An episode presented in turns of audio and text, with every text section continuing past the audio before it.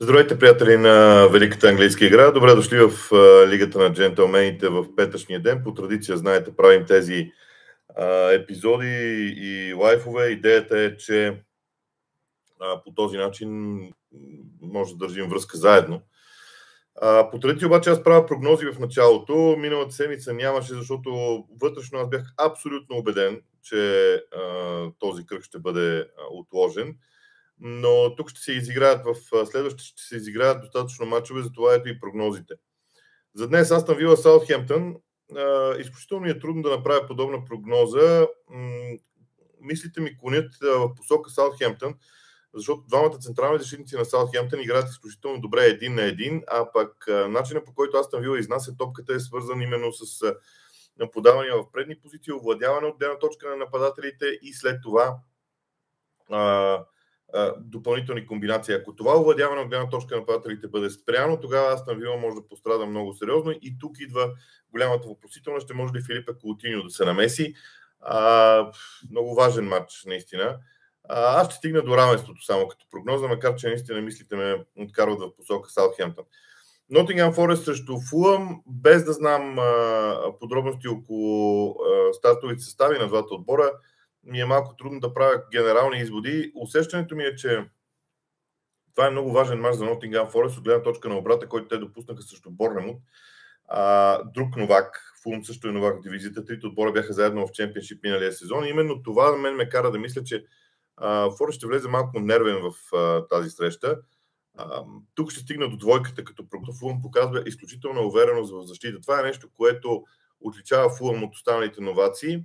На мен лично ми допада, да не говорим, че в предни позиции те имат хора, които могат да решават срещите, така че двойка за Фулъм. Уулвърхямптън срещу Манчестър Сити. А, когато този сезон правя прогнози, аз се усещам, че вероятно при Манчестър Сити във всеки един двубой ще дам тяхна победа. Просто защото потенциалът, с който разполагате, е умопомрачителен. А, това, че Уулвърхямптън купиха Диего Коста, това, че попромениха състава си, според мен не прави разлика, защото а, вълците се опитват да са по-различен отбор. Не знам, няма как да дам нещо различно от победа на Манчестър Сити и честно казано, може би единствено в двубойите срещу Ливърпул, вероятно срещу Арсенал и Тотнам ще има замислене от моя страна. Във всеки останал случай, а, включително срещу Манчестър Юнайтед, макар че там може би също факторите са по-различни, но хайде извън отборите от топ шест не виждам как няма да дам победа за Манчестър Сити. Предполагам всички се питат дали ще играе Холанд. Според мен просто няма начин Холанд да не играе. И ако много хора казват, ама той ще бъде използван в много мачове. Забележете, че Холанд не докосва топката много пъти. Т.е. той не е а, използван толкова много от Манчестър Сити, така че би следвало да е окей. Okay. Нюкасъл Борнемут. Победа за Нюкасъл. М- не казвам, че Борнемут няма да покаже нещо интересно, напротив. Но просто разликата в класите е поне според мен доста сериозна. Тотнам Лестър също победа за Тотнам, защото а, първо, че те са по-добри отбор, а, второ, че имат достатъчно много качество, за да надиграят Лестър и трето, а, аз продължавам да очаквам големите проблеми в Лестър. Ако тук, тук Тотнам, Тотнам спечелят с три-четири гола, няма да се очуди, ако, не се, ако се отиде на смяна на треньора в а, Лестър, имам предвид Брендън Роджърс, макар че може би няма да е много заслужено. Но това е добър вариант да се направи. Другия вариант да се направи по време на световното първенство, който също е, разбира се, вариант. Неделните мачове. Брентфорд Арсенал. Миналата година Брентфорд победи Арсенал с два на нула, но тогава първите двайсет и пет минути от двубоя Арсенал игра много добре. Сега Арсенал може да... Онези двайсет и пет минути, които показаха тогава, Арсенал сега може да ги играе около седемдесет. А, големия проблем по принцип, когато отборите играят срещу Борнемут, е Айван Тони, способността му да овладява топката и да комбинира своите съотборници. Така че а, тук централните защитници на Арсенал трябва да се намесят. Аз прогнозирам трудна победа на артилеристите с един гол разлика. А, не знам колко точно, но един гол разлика. И последният двубой, Евертън срещу Уест Хям. Ето ви мач, който а, наистина човек може да, да заложи на абсолютно всичко. Каквото ви хрумне и може да сте прави, може да сте сгрешили. А, аз залагам, продължавам да залагам на възхода на Евертън като игрово поведение на терена. А, и разбира се, на енергията, която тима има. Да не забравяме, че Уест Хям играе в Европа. Да, матчът е чак в неделя, но очевидно е, че чуковете не успяват да справят по най-добрия начин с а, тази смяна а, с европейски матчове и английски, така че победа за Евертън не с много, разбира се. И сега въпросите. А, Александър Михайлов, уточнение с коментара ми за пророчеството, свързано с Греъм Потър, беше по повод коментара ти на матча с Лестър седмица по-рано. Ти се чудеше как големите отбори все още не съм обърнали внимание. Да, така беше а, наистина. Живко Стоянов, знам, че мразиш да гледаш италианско първенство, но искам да попитам един въпрос, какво мислиш за Аталанта, имат ли шанс да спечелят Скудето? Знаете ли, а, за мен се говорят страшно много неща. А, предлагам ви да поставяте една много голяма част от тях под съмнение. Няма футболен матч, който да мразя да гледам. Няма такъв. Просто предпочитам да гледам определени пред други. Двете неща са доста различни в а, моето съзнание. Колкото до Аталанта, а, не забравяйте, че когато един отбор като Аталанта направи впечатление, постепенно футболистите, а, които са в него, а, започват да бъдат привличани от други отбори. Това първоначално не оказва ефект върху играта на състава, но с времето нещата се променят. Така че наистина е много сериозно. Въпрос вече на Александър Михайлов. От кой, от кой сайт гледа статистиките? Има ли такъв, за който може да се види пробяганото разстояние? Не, пробяганото разстояние е най-голямата тайна в момента във Висшата лига. Не знам по каква причина. Иначе аз през цялото време ще кажа, че един от най-добрите статистически сайтове, всъщност най-добрият към момента, се казва ef b ref dot com, ако не се лъжа. А, в него има толкова статистика, колкото ви си иска а, и малко повече след това. Ако гледате само статистиката, имам предвид. Uh, Живко Стоянов, какво мислиш, имат ли шанс Брайтън да стане по-слаб, откакто се махна Потър и да отиде в долната половина на класиране? Сега, избора, както виждаме, избора на Брайтън за треньор е много внимателен. Първо, те категорично не правят резки движения в тази посока, искат да намерят профила треньор, който на тях им пасва. И това за мен е много интересно като, като модел на поведение. Така че, вярвам, че ще дойде човек, който ще стабилизира нещата. Може би ще отидат във втората половина на класирането за известен период от време, но статута на Брайтън като елитен отбор от Висшата лига няма да пострада. Да, а, идеята Брайтън да стигне до топ осем вече на мен не ми изглежда много реалистична, макар че не знаем кой ще дойде. Но наистина не ми изглежда чак толкова реалистично. А, Art Music. За днес въпросът ми е: след уволнението на Тухел, то по принцип, то по принципите на развитие, които Нюкасъл се опитва да следва, то Еди Хау не е ли той наставника, който най-много трябва да се притеснява за своя пост до края на сезона, ако неговите резултати не са задоволителни? Ами, вижте, аз смятам, че принципите на развитие... Аз смятам, че една основна грешка на привържениците на футбола по принцип е да смятат, че принципите на развитие се ръководят най-вече от класирането. Не е така, а, според мен. Принципите на развитие за даден клуб сте свързани в няколко различни посоки. Първо, финансите. Не ги подреждам по значимост, просто изброявам. Финансите. Игровото поведение на отбора. Защото всички в футбола са достатъчно наясно, че може да играеш добре и да не вземеш необходимите точки. Има дори показатели, които показват нещо подобно. А, трето, изпълняваш ли стратегията за развитие на даден клуб? Примерно, Еди Хау изпълнява ли стратегията си за развитие?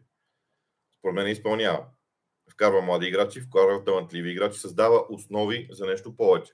Така, според мен Еди Хау не би следвало да е притеснен, освен ако Нюкасъл не отиде към зоната на изпадащите. За сега няма такива белези. Но да искате от Нюкасъл нещо повече, отколкото топ осем в момента, е безумно. Аз смятам, че и собствениците го правят. Аз смятам, че собствениците на Нюкасъл са едни от малкото, които първо си дават сметка, че трябва да натрупат много а, неща в този клуб, за да почнат да искат резултати от него. Та Нюкасъл няма дори добра тренировъчна база. Така че, според мен, няма проблем за Еди Хау до края на сезона. Вече другото лято е съвсем отделна тема. Лазар Аяров, кой от отборите в така нареченото топ шест очакваш да има най-голямо развитие в, този, в играта този сезон? Не резултатно, а игрово. Благодаря. А, сложно ми е да кажа вече, защото назначението на Греъм Потър промени нещата. За мен Челси вече демонстрира страшно различни неща в играта си, като модели на разиграване на топката, поведение с и без топка и така нататък. Аз, наистина, Челси е един от отборите, които ще получи най-голямо игрово развитие. Другия вероятно ще бъде Ман Юнайтед, но да не забравяме, че те към момента започват и от по-ниско стъпало спрямо а, другите отбори. Да, ще кажете, ма той Ливърпул е по-назад в развитието. Да, но Ливърпул има много ясно изразен стил. Там проблемите са предимно свързани с а, а, контузии. Васил Бацев. Защо се взеха хора, които не играят в националния на Англия? И втори въпрос. Дали Греъм Потър ще има повече доверие в забравените от Тухел играчи с евентуална промяна на схемата? А, според мен при Тухел схемата е нещо много... и системата на игра са нещо много абстрактно. Сега аз съм се заканил в тази пауза за националните отбори да направя един епизод за Челси малко по-дълъг. Да се върна от времето на Лампард назад. А, и да поговорим за това, което се случва в Челси. А, така че това ще бъде някаква тема на, на цял епизод. Но според мен Тухел наистина, да, Потър наистина ще даде възможност на всички играчи да покажат себе си. Той е треньор, който не консумира качеството на играчите, опитва да го развие. Двете неща са различни. Консуматорите на талант а, са Гвардиола, Тухел, а, Конте. А, треньорите, които искат да развиват играчите си, а, в момента от топ шест са Клоп, Потър и Артета. Едното не е грешно, нито едно от двете неща не е грешно. Въпрос на стратегия. Така, според мен ще е така. Колкото до това, защо не играят хора, които не играят, защо се взеха хора, които не играят в националния отбор на Англия, имам предвид хора, които не играят в клубните си отбори, много просто. Саутгейт е огромен привърженик на идеята за а, копиране на клубния футбол на национално ниво. И когато причината даден футболист да не играе в клубния отбор не е заради неговата спортна форма, какъвто е случая с Люк Шоу и Хари Магуайр, защото изискванията за, на играчите, които играят на техните позиции, като характеристики са различни в сравнение с това, което те имат, тогава няма проблем да бъдат взети. Мен ме очудва липсата малко на Санчо, признавам си. А, може би Саутгейт има някаква идея за това. Приветствам включването на Айван Тони. Най-после беше време Айван Тони да получи а, така, доверие в а, отбора. Асен Милушев. Говори се, че Адам Лана ще е временен треньор на Брайтън. Мислиш ли, че тимът ще има проблем с намирането на наставник? Брайтън ще има проблем с намирането на точния наставник, който те искат, защото те имат много ясна идея какъв тип човек им трябва, какъв човек искат да имат в отбора си. Това е различно, според мен. А, така че да, ще имат проблем да, да, да от, примерно, от тримата, които са избрали, да намерят точния човек, а не просто да си намерят треньор, защото при Брайтън винаги стратегия...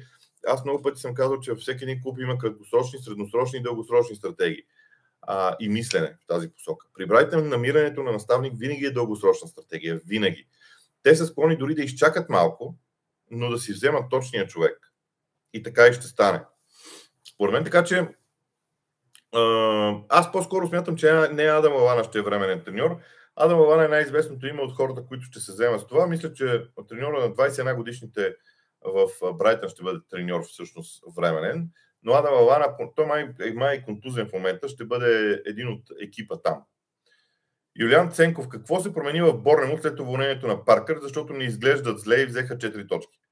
Започнаха да играят по-различен футбол. А, този футбол на Борнемут а, ще им донесе точки, вероятно още, а, но в дългосрочен план няма да ги спаси. А, за мен Гари Невил изглежда интересен избор, а, защото той връща Борнемут към основите на играта. Тоест, основните неща в играта Борнемут ги прави. Защитават се по определен начин, контратакуват, разиграват топката по определен начин. Това е основата на футбола. Обикновено това продължава между три и четири мача. И тогава трябва да дойдат идеите за развитие, защото Висшата лига няма да позволи Борнемут, имам предвид не, не административно, просто играта във Висшата лига няма да позволи а, при Борнемут нещата да са м- толкова, толкова лесни. Просто в един момент играта ще ги натисне. Така че аз очаквам просто по време на паузата за националните отбори Борнемут да си намери треньор. Днес прочетох, че Шон Дайш, образно казано, е хвърлял шапката си там, а, в а, коша с имената. Шон Дайш би бил човек, който много пъти се справя в Бърни с тази задача. Аз бих бил учуден, ако... Учуден съм, че той иска да работи в тази среда, но ако не може да си намери друга работа, може би Борнемут също е вариант. Той може да остави Борнемут във висшата лига. Богдан Богданов. Бог... Богдан Богданов. Брентфорд, Тотнам, Ливърпул, следващите три мача на Арсенал. Като смятам Брентфорд също за много тежък мач. Това ли е първият момент, в който Арсенал трябва да покажат на какъв етап развитието си са? Ами, според мен не точно, защото аз продължавам да твърдя, че да се гледат само точките и класирането е грешна стратегия, когато говорим за развитие. А, развитието на Арсенал е абсолютен факт. Но, според мен, това ще са поредица от мачове. Между другото, не забравяйте, че при тях има и мачове, около тях има мачове в Европа. А, това ще са мачове, които ще покажат дали, дали Арсенал може да бъде кандидат за титлата. Ето това е отговор на въпроса.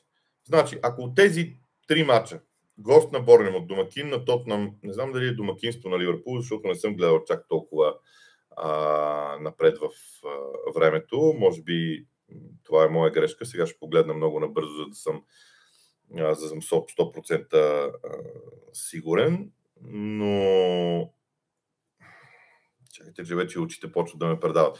Да, гост на Брентфорд, домакин на Тотнам и домакин на Ливърпул.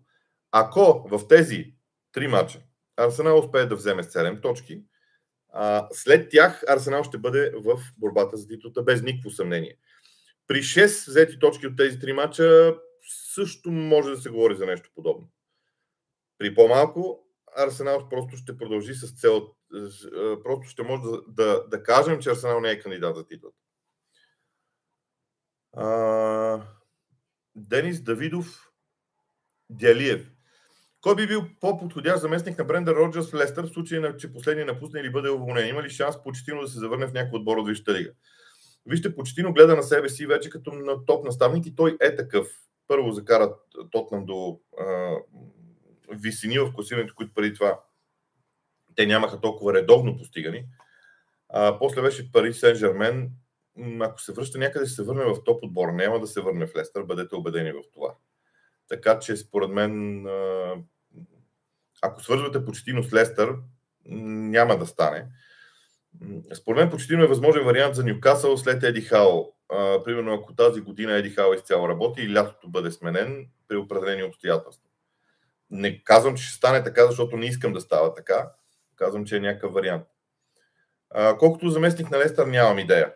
Наистина нямам идея кой би могъл да бъде, но следващия менеджер на Лестър ще се ще се сблъска с много тежък, много, много тежък проблем, защото там а, Варди играе много важна роля. Не знам дали забелязвате огромния проблем в защита на Лестър. Всички говорят за защитниците. Каспар Шмайхел го няма. Същия ефект ще има и в нападението, когато изтече а, как се казва, изтече времето на Джейми Варди.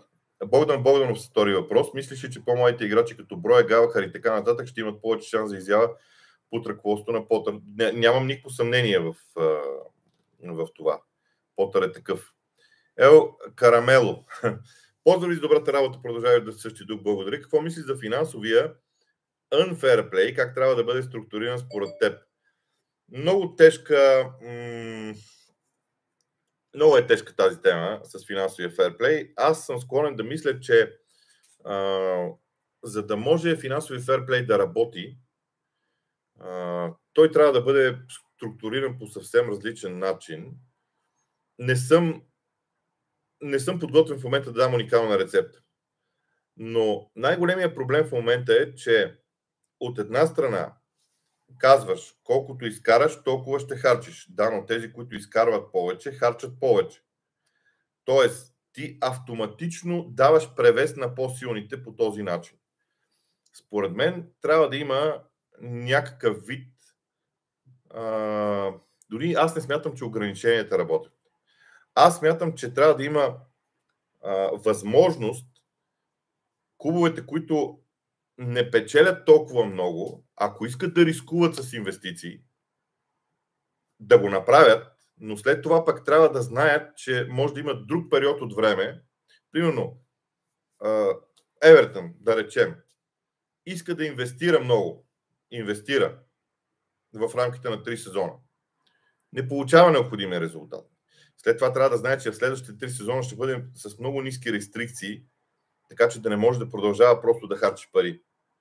Но в същото време да бъде осигурено бъдещето на клуба, т.е. клуба да не фалира в някакъв етап. Много е сложно. Според мен темата наистина е страшно сложна, защото са намесени и европейските клубове, които пък правят, да не обяснявам какви неща, цели докторати вероятно се изписват сега за това, което Барселона прави.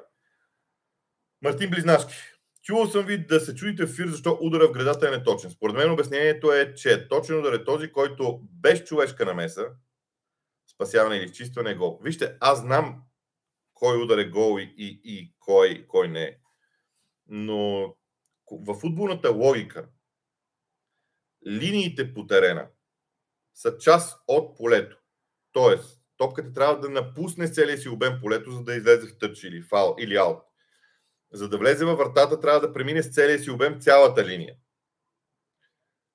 Единствено при очертанията на вратата, тези линии са извън вратата като статистика. Това е моята логика пък. Но това е интересно. Всеки има, м- а, така, всеки има различна гледна точка. На мен ми харесва да има такъв тип, а, такъв тип разговори в а, тази посока. Само момент, защото изгубих въпросите, защото така, да, Мармалачо. Как ще се отрази едномесечната пауза за Ман Юнайтед и другите отбори, които няма да играят този уикенд? Semi-automatic засадите през сезон двайсет и трета във Висшата лига, какъв ефект ще имат в, помощ, в помощта си към ви ей ар? Как ще играят отборите, които първо Ман Юнайтед игра в Европа? Тоест, не е като да са почивали. А, аз мятам, че на този етап такъв, такава пауза не е много окей. Но вижте, много голяма част от отборите, от играчите на елитните отбори си отиват националните отборите, там ще играят футбол. Така че това не е много голям проблем. Колкото до полуавтоматичната засада, аз на този етап избягвам да я коментирам. М- много голямо доверие имам на а- технологията за на гол-линията. И понеже съм чувал, че двете са много подобни като философия на създаването на софтуера, съм склонен да съм за нея. Георги Пенчев. Искам вашето мнение какъв е шанса за уволнение на Греъм Потър при отпадане в групите на Шампионската лига, рано отпадане за купите и не класиране в топ шест. Ще ви отговоря така. Погледнете колко години е договора на Греъм Потър. Неговият договор не е за сезон или за два, както бяха договорите, както беше договора на Тухел, както беше договора на Лампард. Това послание, краткосрочен договор означава резултати и дългосрочен договор, защото договор на Потър е, мисля, че поне за пет години, не съм сигурен дали не са шест, означава дългосрочен договор, така че според мен шанса Потър да бъде уволнен е нулев, според мен. Освен това, аз не вярвам Челси да извън топ шест. Аз видях страшно интересни неща в играта на Челси първи, първи мач на Потър. А, Борис Борисов, смяташ ли, че наплива на американски собственици ще навреди на футбола, който познавахме до сега? Аз съм съгласен с изявлението на Гари Невил по темата. Сега, априори, когато Гари Невил не каже нещо, винаги трябва да имаме едно много едно на ум, защото Гари Невил е собственик на отбор от футболната лига. Тоест, той има собствени интереси в развитието на футбола. Тоест, той не е само журналист. Не е само анализатор, той е собственик. Това, което американските собственици правят, и то се вижда много ясно, е да се опитат да откъснат висшата лига от останалата част от футболната пирамида и Гари Невил за това е против. Аз мятам, че големият проблем не, е, не са американските собственици, не са собствениците по принцип, а регулацията във футбола. Висшата лига е такава, че се управлява от двайсетте отбора с квалифицирано мнозинство. Да, ако имаш петнайсет американски собственика, те могат да правят каквото си искат. Само, че когато имаш трима американеца заедно, не е задължително те да мислят по един и същи начин. Нали така? Така че аз съм леко скептичен към такъв тип е, обобщения. Втори въпрос на Борис Борисов. Предния път те питах за смяната на поколението в Ливърпул и ми каза, че въпросът ми не е за сега. Матчът срещу Наполи според теб не е ли индикация, че Ливърпул вече закъснява със смяната? Не, не съм съгласен с това, със смяната на поколението. А, Какво значи смяна на поколението? Да извадим Ван Дайк, да извадим Салах, да извадим Хендерсон. Добре, и какво? Как, как... Ще намерите ли по-добри футболисти от Салах и, и Ван Дайк? За мен смяна на поколението се налага, ако, ако е видно, че на дадена позиция е, или в по-голямата част от отбора, вече има играчи, които са по-добри от настоящите. За мен Салах и Ван Дайк са незаменими. Те са най-възрастните в Ливърпул. Ако говорите за промяна на средната категория футболисти в структура, в възрастовата структура на Ливърпул, мога да се съглася с това. Uh, т.е. хора от калибъра на Алекс Окслейд, Чемберлейн да бъдат заменени и така нататък. Но смяна, чак смяна на поколенията, не, не, на мен лично ми се струва рано. Така мисля. Мартин Близнашки, втори въпрос. Нарушена ли е според вас равнопоставеността на отборите през този сезон заради отложените мачове? Някои клубове ще си играят мачовете, а други ще им се съберат сто мача след януари. И какво да направим по този въпрос? Между другото, аз съм от поколението, което помни осемдесетте години в английския футбол, когато се отлагаха мачове под път и на път за какви ли не неща. Лош терен, влакове и така нататък. осемдесетте години отлаганията бяха нещо адски нормално в футбола. Не, аз не разбирам драмата на отлагането на мачовете. Ми, не, то е въпрос на късмет в даден момент. Кога ще си играеш мача? Окей. Не, за мен не са неравнопоставени. Напротив, равнопоставените ще си, ще си изиграят мачовете и така нататък. Не виждам проблем в това. Честно казвам, не виждам проблем. А, Марио Стоянов. В матча на Ливърпул срещу Аякс за около трийсет минути играха с двама нападатели. Може ли да очакваме да развият атаката с двама нападатели и две крила? А, това беше накрая, според мен, когато Клоп много добре знаеше, че му е много важно да вкара втори гол и да спечели. Не съм сигурен дали бяха трийсет минути. Може и да бяха трийсет. А... Според мен не. Клоп няма да промени принципите си на игра. Така мисля. А... Той е достатъчно голям инат. Освен това, човека има... човека има успехи с тези принципи на игра. Така че едва ли ще ги промени. А... За него е много важно да се атакуват а... различните коридори. Много пъти сме говорили за това, че футбола, об... Об... образно казано, в момента има пет коридора в терена. За Клоп е важно всеки един от тези коридори да се атакува равностойно. Така че двама нападатели, две крила, според мен не вършат работа. Вършат работа накрая, когато трябва да се атакува с шестима. Тоест тогава имаш двама нападатели, две крила и двама крайни бранители. И те оформят линия от шестима, която атакува наказателното поле с повече хора, но според мен това ще е изключение. Стефан деветдесет и две четирийсет и едно. Защо се налага да коментираш мачове подред и как ти се отразява това? А, защо ми се налага да коментирам мачове подред? Няма да кажа. Не ми е проблем на мен. Напротив, на мен ми е много приятно. В интерес на истината, аз бих могъл да коментирам мачове от сутрин до вечер. Дали гледам мач в къщи или го коментирам, разликата е много малка. В говоренето, естествено. Но при подходяща подготовка не е особен проблем това. Аз съм достатъчно съсредоточен да коментирам и по три мача един след друг. Това няма да ми е, да ми е сериозен проблем. Не ми се отразява. Между другото, знаете ли как протича при мен съботния ден? Ще ви разкажа. Айде, събота и неделя да ви кажа. Обикновено в събота, като стана, а, гледам около час, час и нещо Sky Sport, за да хвана последните новини. След това, пиейки кафе, естествено, след това а, започва едно четене на различни информации, които съм си събрал от седмицата.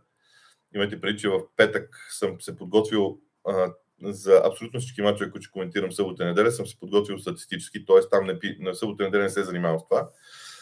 След което гледам, гледам три мача поред от два и половина, от пет и от седем и половина, връщам се вкъщи и вечерта изглеждам на запис, вероятно един цял мач а, и може би части от още един. А, в неделя сутринта има, а, имам начин да гледам по трийсет минути хайлайтс от всеки един от мачовете, които от събота не съм изгледал и съответно се изглеждат неделните мачове. Така че мен не ми е проблем да гледам и да коментирам повече от два мача дори. Нео, съгласен ли си, че проекта на Нюкасъл може да се развие с изключителна скорост? Аз до два сезона макс ги виждам в борбата за титлата. Още другия сезон ще се намесят в топ четири. Когато имаш пари, става по-бързо. По принцип е така. Аз ще направя само една корекция. Когато имаш пари, може да стане по-бързо. Не е задължително да стане. може да стане по-бързо. Това зависи от качеството на работата на екипа. Така мисля. Марио Стоянов, втори въпрос. Какво ти е мнението за Паскал Грос? А, Паскал Грос се произнася. Това е, накрая буквата му е, понеже той е с германски произход и е, аз не знам в немския как си, тази буква, която а, не знам как се казва. А, може би трябва да питам дъщерите си, че те учат немски. Не знам как се казва тази буква, буква, но името е Грос. Паскал Грос е чудесен футболист, но според мен той става за формацията на Брайтън, където или за формация и за стил на игра, който е свързан с много подаване на топката и преминаване на терена чрез подаване. Отбори, които играят малко по-бърз футбол, Паскал Грос трудно ще се нагоди към тях. Така мисля. Добър футболист, без никакво съмнение. Йордан Петров, какво е мнението ти относно изключително нетърпеливите ръководства на отборите от Висшата лига към треньорите? Не разбирам желанието за незабавни резултати при всеки треньор и уволнението при серия от лоши резултати. Според мен м- има две неща, които са важни. Първо, навлизането на американските собственици в английския футбол а, промени малко менталитета и ще виждаме все повече дългосрочни стратегии в клубовете, което е хубаво. Ще виждаме търсене на дългосрочни резултати в клубовете, което също е хубаво за мен. А, Така че да, това, т.е. искам да кажа, че не съм много съгласен с нетърпеливостта, напротив. Проблема обаче е, че повече собственици искат да имат хора, на които те вярват и хора, които, т.е. процесът да е с пълно доверие между собственици и спортно-технически екип. А, американските собственици са много специфични в мисленето си и трудно могат да се разберат с традиционни европейски треньори. Клоп е изключение, според мен. Не случайно американски собственици преимуществено търсят по-млади менеджери, защото по-младите менеджери, по-младите футболисти са отворени в, към по-различен тип работа. И според мен оттам идва м- всичко това. Емил Рангелов. Искам да задам въпрос, на който отговорът му е в близкото бъдеще. Но смяташ ли, че Ромело Лукако би могъл да има бъдеще в Челси под ръководството на Потър? Онзи ден, докато гледах мача на Челси, се замислих за това и наистина смятам, че парадокс е огромен. Потър в момента има отчаяна нужда точно от играч като Ромео Лукако. Ромео Лукако в този стил на игра на Челси ще вкара между двайсет и пет и трийсет гола. Ще изглежда като Холанд. А, защото начинът на използване на позицията на централния нападател при Потър е в посока на това централния нападател да не върши много неща, да върши само едно нещо, да бъде на върха на атаката. Аз затова смятам, че Армандо Броя ще бъде по-добър вариант от а, всички други решения на позицията централен нападател в Челси. А, Емил Димитров с втори въпрос. Има ли потенциала Челси под ръководството на Греъм Потър да заиграе в желаната схема собственика Тот Боули четири четири три? Вижте, четири четири три няма така. А, да, всъщност аз сещам, това не е грешка. А, сещам се за какво говорите, за това, че Тот Боули е показал система на игра четири четири три на, на, на Тухел, а, но Потър не играе, Потър играе нещо много различно. Аз пак казвам, предстои ми да направя един епизод за Челси, в който да развия тезата си за Греъм Потър. Сега е малко, ако сега го направя, няма да бъде довършено и затова ще се спра. А, Емил Радев, според вас могат ли отборите на Уест Хям и Лестър да компенсират лошото начало на сезоните в предстоящите кръгове, където на пръв поглед програмата им е доста приятна? Не знам защо някой във Висшата лига може да каже, че програмата е много приятна. Какво значи приятна програма? Няма отбор във Висшата лига, който да го победиш лесно. Просто няма. Когато се намираш до дъното на класирането и всички са над теб, коя програма е приятна? Пак. Така че не съм сигурен, че програмата може да е аргумент за промяната на сезона. Окей. Уест Хям и Лестър могат да променят сезона си, но аргументът трябва да е тяхната игра, а не промяната в програмата, така разсъждавам. А, а, не, не самата програма. В момента Уест Хям и Лестър са по-надолу в класирането и доста отбори са над тях. Нео, втори въпрос. Смяташ ли, че Пеп Гвардиола е най-великият менеджер в момента и ако остане в Сити още пет-шест години, ще се превърне с това, което беше сър Алекс и Арсен Венгер, че даже и повече?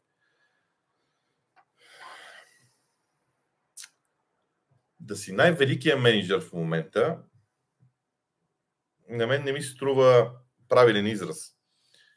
Най-великият изключва един момент. Най-великият означава по принцип в времето. Най-силният менеджер в момента, да, мога да кажа. А ако остане още пет-шест години в Сити и вземе още няколко купи, да, но не забравяйте колко е взел Фъргюсън, така че има време до, до този рекорд. Николай Дечев, привет и честит петък. Uh, предизвиквам те да дадеш своята смела прогноза, които са тримата играчи с най-много асистенции във Висшата лига. Очаквам поне един и ненадващ избор и трите отбора с най-много сухи мрежи. Uh, поздравявам Никой, той между другото винаги задава такива въпроси. За асистенциите съм склонен да говоря за Де Бройне. Един. Сега лошото, че от тук, а не мога да започна да броя от тук нататък. А, какво очаквам?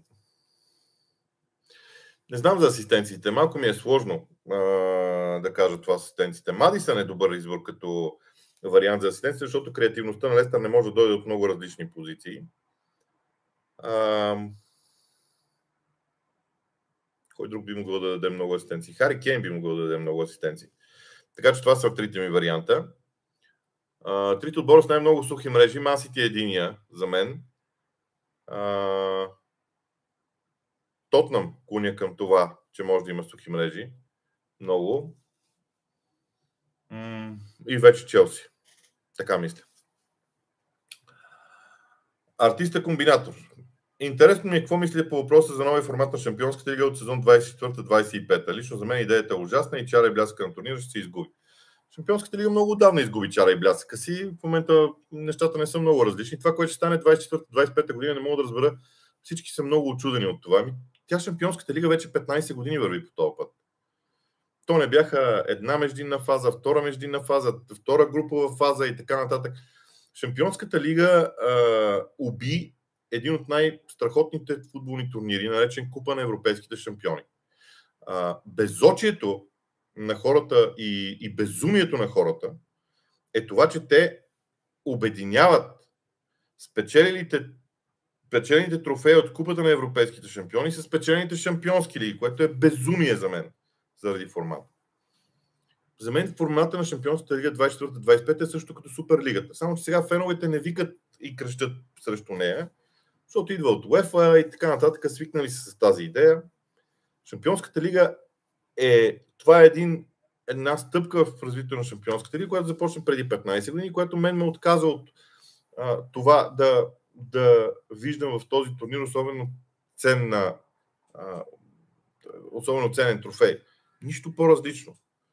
А, просто според мен съвсем скоро хората наистина ще разберат, че това, което започна две хиляди и четвърта две хиляди и пета година, сега продължава. Алпер Алиев. Uh, искам да питам, откъде идва тази безидейна игра на Ливърпул и защо се вижда някаква небрежност за защита от страна, от страна на Трент и Ван Дайк? Сега, призовавам ви да направите един експеримент. Самите вие. Пуснете си назад във времето, за последните три сезона, головете, които Ливърпул е допускал, и гледайте само Ван Дайк и Трент. И след това направете сравнение с настоящото им поведение. Аз ще ви кажа какво мисля аз. То е едно и също. Едно и също е поведението на Ван Дайк и Трент преди и на Ван Дайк и Трент сега. Няма разлика, според мен. Или ако има, тя е в много дребни детайли. Главно бързината на реакцията. Така че според мен проблема не е там. Колкото до бездейната игра на Ливърпул, има един много хубав анализ по темата, защото Ливърпул се опита да изнесе играта си на фланговете, за да може... О, как да го обясна това? Най... Предварително се извинявам, защото това, което сега ще кажа за играта на Ливърпул, е много елементаризирано, т.е. много свалено на ниско нивото на израза, но за да го развия трябва да мине страшно много време и трябва едва не двайсет минути да говоря за това, но идеята е, че преди Ливърпул започваше и вкарваше топката в центъра, изнасяше на крилото, оттам веднага следваше центриране към наказателно поле и се даваха голите положения по този начин. Сега атаката на Ливърпул не започва през центъра, а веднага топката се изнася на фланга. И тогава се вкарва в завършваща... На фланга се случват повечето събития и топката се вкарва в наказателно поле. И Ливърпул изглежда леко предвидим Но това с времето вярвам, че ще промени, защото Клоп ще развие тези отделни модели в разиграването. Така че това е, може би това е моето обяснение, защо вие виждате така играта на Ливърпул. За мен не е безидейна в никакъв случай. Георги Бацев, как си представяш топ четири тази година, предвид ситуацията с Ливърпул, Челси и Тотнам? Би ли направил лична прогноза за крайното класиране? Не, прогноза за крайното класиране няма как да направя. Сами виждате колко много неща се променят. Едно е Челси с Тухел, друго е Челси с Потър. Как да направиш прогноза? А, в случая. Аз мятам, че Ливърпул, Челси и Тотнам ще имат много голямо развитие в хода на сезона и в крайна сметка това, което в момента изглеждат, да не говорим, че там е и Ман Юнайтед в това развитие. Така че ще бъде интересно, но не знам, не се е променило много мнението ми от началото на сезона за сега. Продължавам да смятам, че Ман Сити, Ливърпул, Арсенал и Тотнам ще бъдат в топ четири. Не ги подреждам поред, казвам кои ще бъдат в топ четири. Те могат да са подредени по различен начин. Uh, все още Ман Юнайтед и Челси ми изглеждат с повече потенциал, отколкото с реалистични шансове за топ четири, но това се променя особено, особено при Челси. Uh, Бобоци Чанал. До кога ще растат цените при привличането на играчи? Да очакваме ли след тази хиперинфлация и хиперсвиване? Не вярвайте на това. Всичко е бюджети. Значи, когато печелят пари клубовете, могат да си позволят да харчат пари. Клубовете от Висшата лига започнаха нов кръг от телевизионен договор, в който цените на самите телевизионни договори са по-добри и клубовете имат повече пари за харчене. Вижте ли, ги излетява в небето спрямо всички останали дивизии и може да си позволи да харчи колкото поиска и както поиска. Останалите пък, извън Висшата лига, осъзнават това и казват: окей, добре, вие искате тия пари, ние, ние обаче знаем, че ги имате, ай сега дайте сто милиона за Антони, като знаете толкова много, а, или седемдесет милиона за един играч, за друг играч, за трети играч и така нататък. Така че това е. А, цените се движат от, а, от търсенето и предлагането. По най-простия начин въжат всички други подобни правила, така че аз така нареченото хиперсвиване буквално го изключвам. А, Борис Бистров, кое е най-досадното коментаторско клише, което си чувал или използвал? О, аз съм използвал абсолютно всички клишета коментаторски. Всеки коментатор минал по този път. Най-куш, най-досадното. Те са няколко. А... Едното е: всичко е готово за началото на матча. Владяваме а, това нещо. Второто е примерно стоят добре на терена или нещо такова. А, е това за лошата шега ме вбесява. Това за лошата шега ме докарва до, из, до истерия. А, трябва ли да броим този сезон на Потър за пълен? Е, как да го броим, като не е? Светослав Славчев, кой модел на трансферна дейност би прилагал? Принципния на Сав и Дейвид Гил или взимането на всяка цена и надплащане на Джон Мъртол?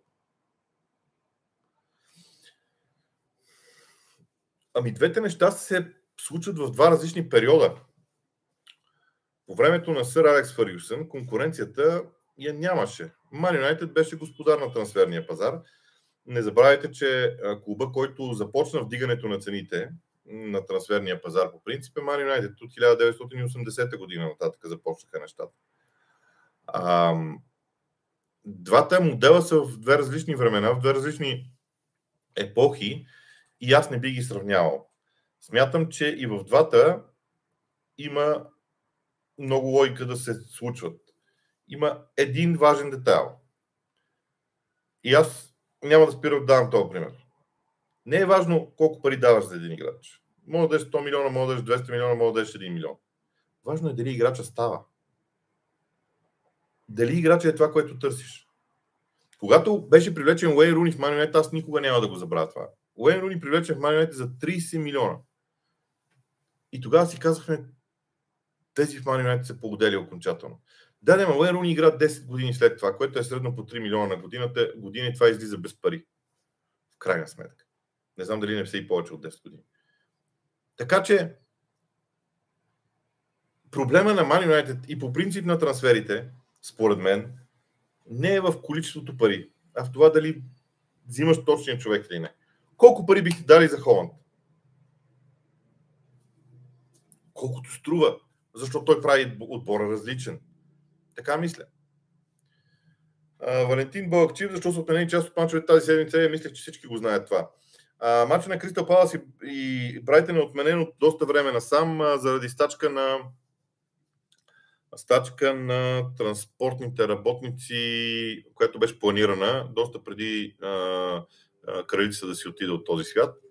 А, другите два мача между Ман Юнайтед и Лийдс и Челси и Ливърпул са отменени, защото полицията няма възможност да удари толкова много хора за охраната им. Не всеки, а, а, не всеки мач в Англия се охранява по един и същи начин. Големите дербита а, и рисковите мачове, Ман Юнайтед и Лийдс, мач с огромен риск, а, по принцип за сигурността се охраняват по различен начин, затова са отменени. No mercy. Малко по-различен въпрос. Много силни два мача за Лудогорец. Има ли шанс да излезе от групите според теб? Не съм гледал една секунда от мачовете на Лудогорец, за което се извинявам. Този турнир по принцип на мен не ми е интересен а, и не го смятам за особено значим, но не съм гледал мачовете на Лудогорец. А, аз смятам, че Лудогорец като класа а, така разполагат с наистина добър ресурс и биха могли да излезат от, от групата, но дали ще го направят, не знам. Освен това, там правилата на преминаване от Лига Европа в а, Лигата на конференциите са много интересно направени, така че по- по-скоро трябва да се въздържа от коментар. Мишо Георгиев, има ли според теб качествени треньори в Първа лига на България? Има, разбира се. А, ако искате имена, ами за мен много качествен е Любослав Пенев, изключително качествен. Там, разбира се, има други особености, но той е изключително качествен треньор и го показва. Uh, Станимир Стоилов е много качествен треньор също. Um... Сега в момента те, проблема на Първа лига, че много сменят треньорите. Uh, екипа на Локо Плодив изглежда и винаги изглежда интересно. Uh, не за друго, защото те създават впечатление, че работят като, uh, като колектив. Томаш, на мен това ми допада много в Томаш. Усещането, че той То, между другото, като футболист имаше такова, а, такива действия. А, усещам, че работи като в, че работят в екип. Това е много голям плюс за, за него, като а, лидер на този екип и като треньор. А, аз много така... Има треньори, които харесвам. Илян Илиев за мен е също много интересен, като виждания за играта. Uh, проблемът е, че понякога моите треньори много бързо стигат до топ клубовете, а аз, например, смятам, че Илян Илиев много рано стигна до Левски и може би по-късно във времето беше хубаво да, да е там. Uh, треньора на ЦСКА, този uh, Саша Илич, ми прави много интересно впечатление по отношение на ротацията, която прави със състава си. Ротира състава интересно. Нищо чудно в един момент от сезона свежестта на неговите играчи да се окаже решаваща, ако до тогава Лудогорец не е излетял много напред в класирането. М- и така. Втория въпрос, защо Ман Сити играе мудно, докато не допусне гол? Не, те си играят по един и същи начин. А, просто в един момент качват интензитета, защото вижте, Ман Сити имат да изиграят много мачове и а, това е някакъв естествен процес, според мен. Не започват на максимума. Антонио Нетков, разместванията в програмата отново изглеждат безумни, ще отчитат едни отбори за сметка на други. Толкова ли е сложно от еф ей да действат адекватно и да направят нова каша за пореден сезон? И каква каша да направят еф ей, като си отиде кралицата? Какво да направят? Аз, аз също съм критикувал еф ей, а в този случай какво да направят? Как да направят програмата? Как точно да стане програмата? Като полицията не може да охранява матч между Ман Юнайтед и Лийдс, където феновете на двата отбора се обичат изключително много и винаги се посрещат с шоколадови бомбони и а, с цветя. На гарата, около стадиона, по пътя от единия град до другия и така нататък. Тези фенове на Челси и Ливърпул също голяма любов върви между, между тях винаги. Как, какво да направят еф ей в крайна сметка? Има някои неща, които трябва да приемем според мен като реалност и да си дадем сметка, че в Великобритания кралската институция изисква съответното уважение. Ние може да не го разбираме, защото сме родени в друга държава, с друг начин на управление и така нататък. Но институцията в Англия е от огромно значение, така че аз не съм, не съм съгласен. А тотално не съм съгласен с идеята, че отлагането на мачове ощетява едните отбори и дава превес на другите. Това за мен е... Не, не, не искам да казвам какво е, за да не се обиди някой, но най-малкото, което ще кажа, че не е вярно. А, пропускам Богдан Богданов, защото според мен той зададе вече два въпроса. Stream Studio. Виждаш ли разлика в играта на Челси след два мача? Суб... След два мача Обамяк няма ли да е поредния провален нападател? Ми... Днес има слухове, че Обамяк е бил в шок, когато е бил уволнен Томас Тухел. А, защото Обамяк много добре знае, че той не може на тези години да промени играта си. Вследствие на което се налага да се съобразява с модела на треньора. Но Обамяк няма да може да играе успешно под ръководството на Греъм Потър, така си мисля. А... И аз не смятам, че трябва да гледаме само към един играч. А, по принцип смятам, че не трябва да се анализира играта на един отбор или на един, на един играч, извинявам се. Трябва да се гледа отборното поведение. Тоест как Обамяк влиза в този отбор на Челси. Под ръководството на Греъм Потър не съм сигурен дали Обамяк може да бъде успешен. Така мисля. Петю Чолаков. Според теб има ли място Венгер в клуба в момента и каква би била евентуалната му роля? Първо, Венгер си има работа в FIFA. От този момент има един-два проекта. Той не мога да кажа, че са много успешни в FIFA. М- мога да кажа, че Венгер е институция в Арсенал. Понякога обаче е хубаво да сложиш, когато дълго време един човек е бил даден футболен клуб, може би е хубаво да се сложи край и да не, да не се връща обратно. Той така по-скоро си мисля в момента. Борис Бистров, кога ще е готов Джерард да наследи Клоп? А дали ще е готов някога? Не съм сигурен, че Джерард ще е готов да наследи Клоп. Сега, след една година мнението им може да е различно. Но за сега Джерард има проблем. Друг е въпросът, че като се върна в периода му в Рейнджърс, той също не стартира много убедително в Рейнджърс. Пък говоря за първите месеци. Но след това нещата се промениха. Така че ще видим. Всичко това е времето. Ако говорим за момента, Джерард не е готов. Павел Павлов, какво ще стане с Брайтън без Потър? Ще видим. Много е важно кого ще назначат. Лакайен. Дано да чета правилно името. Мислиш ли, че Арсенал ще успеят да се възползват от мини-кризата в Ливърпул, смяната на треньора в Челси, ще успеят да се задържат в топ три? Ми, не знам. Много е дълъг сезон, за да правим такива прогнози. Окей, добре. Приемете, че Арсенал до февруари играе прекрасно и след това между февруари и април се срине. Как да направим прогноз за това време? Аз затова не обичам дългосрочните прогнози. Скрим Студио, моля за прогноза за мача Левски ЦСКА. Това беше интересно. Сега, нека да кажа. Първо, няма да бягам от нито на един въпрос тук в този лайв. Няма да избягам от този. А, нека обаче да уточня, че съм гледал твърде мач, малко мачове на двата отбора. А аз правя прогнозите си на базата на играта на двата състава. За мен а, в играта на ЦСКА има малко повече ред в момента. В играта на Левски има много повече творчество и импровизация. А, ключовия фактор ще бъде а, пренасенето на топката през средната третина от ЦСКА. Защо го казвам? Защото ЦСКА рискува много, от това, което съм гледал, пак ще кажа, рискува много с изнасянето на топката, получава се един ромб в а, а, своята половина на, на червените, вратар, двама централни защитници и опорен халф. А, те разиграват топката. В един момент другите, защото чисто математически другите са седем души, в един момент има петима души на линията на, на защита на противника и само други двама, които очакват топката в дълбочина.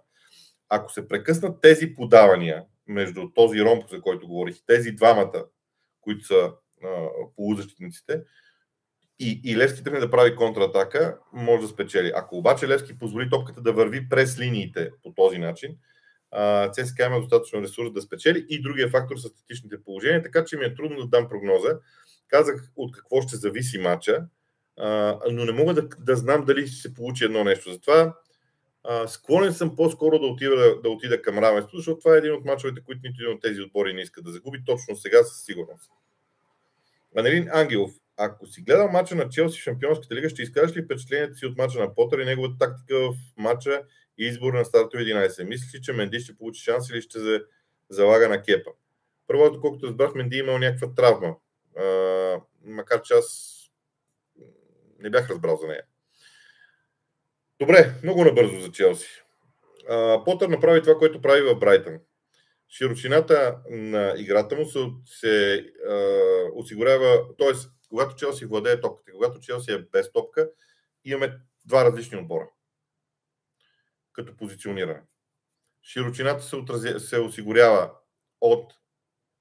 Формално може да кажем, че, да кажем, че Челси играе четири три три, ама не е много вярно, защото а, най-десният човек в четворката и най-левият човек в нападателната тройка всъщност се осигуряват широчината в играта на Челси.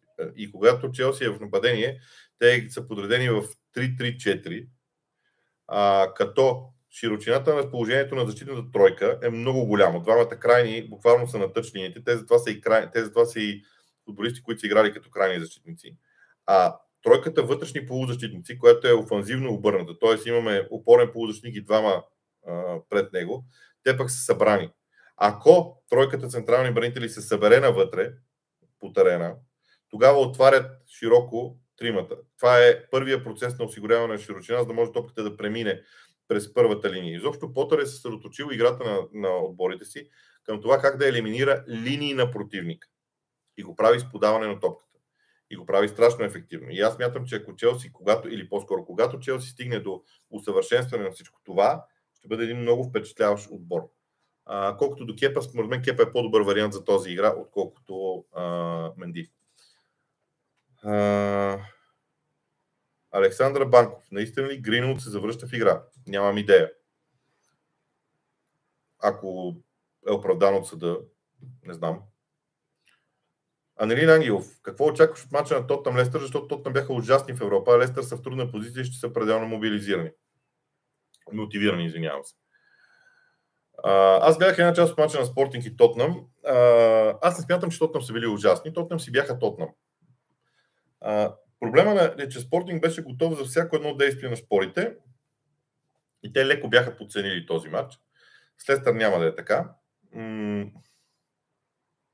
По принцип, стила на Конте би трябвало да надделее над Брендън Роджърс с огромна лекота.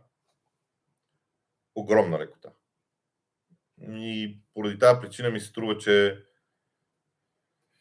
е, просто това е, това е важно да се каже. И смятам, че Тотнам няма да има проблеми с Лестър. Аз между другото ще го коментирам този матч. Ще видим. Ще ми е интересно. Е, така. Кръмаджи деветдесет. Може би има някаква логика в тия всичките букви. Извинявам се, ако съм е пропуснал. Препоръчайте ми някой YouTube канал на някой футболен анализатор, коментатор, който следите. Може да е подкаст или друг тип предаване. Благодаря предварително. Ми намерете колкото искате има такива. Не са ли много зависими Сити от Холанд и Гвардиола? Има ли резервен вариант, когато други отбори му намерят цаката на Холанд? Ами да му я намерят, тогава пак ще говорим. Защото, за да намерят цаката на Холанд, образно казано, напушиме смях, извинявайте, заради израза да му намерят цаката, да приемем, че намирането на цаката на Холанд означава двама или трима души около него. И какво правим с останалите? Представете си Де Бройне един на един с играч на противника. Фолдън един на един на фланга.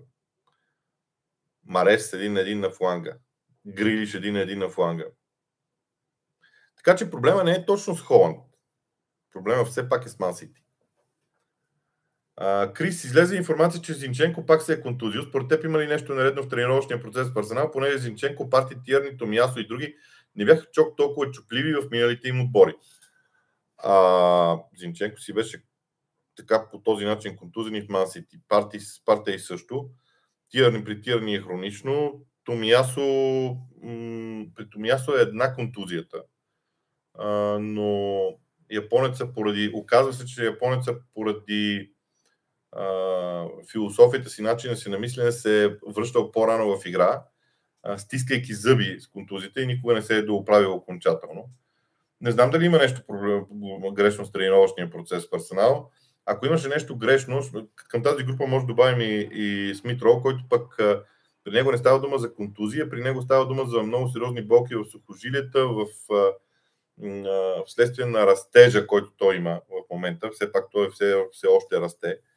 А, така че не мога да кажа дали има нещо проблемно в а, неговата тренировка. Мина единия час, а, като гледам не съм се справил кой знае колко с а, а, много въпроси, но надявам се, че ви е било интересно, така че спирам до тук. На тези от вас, които не можах да отговоря на въпрос за въпросите, се извинявам, но това е един час лайв. А, надявам се, че съм бил полезен на всички. А, да кажа, в GongBG има рубрика Питай Боби, в която може да задавате въпроси. Там се стремя да отговарям на всички цялата седмица. Така че, ако искате, може да ме намерите там. В GongBG в, а, има цяла секция Лигата на джентълмените. Може да намерите и доста видеа. Всъщност всички видеа там може да ги намерите. Иначе в каналите ни в ви бокс седем и в а, YouTube, а, в Spotify може да намерите. Каналите не се казват Лигата на джентълмените. Възползвайте се. Надявам се, че ще ви е интересно. От мен довиждане. Уикенда започва рано-рано, така че се надявам а, емоциите да са на равнище довиждане от мен.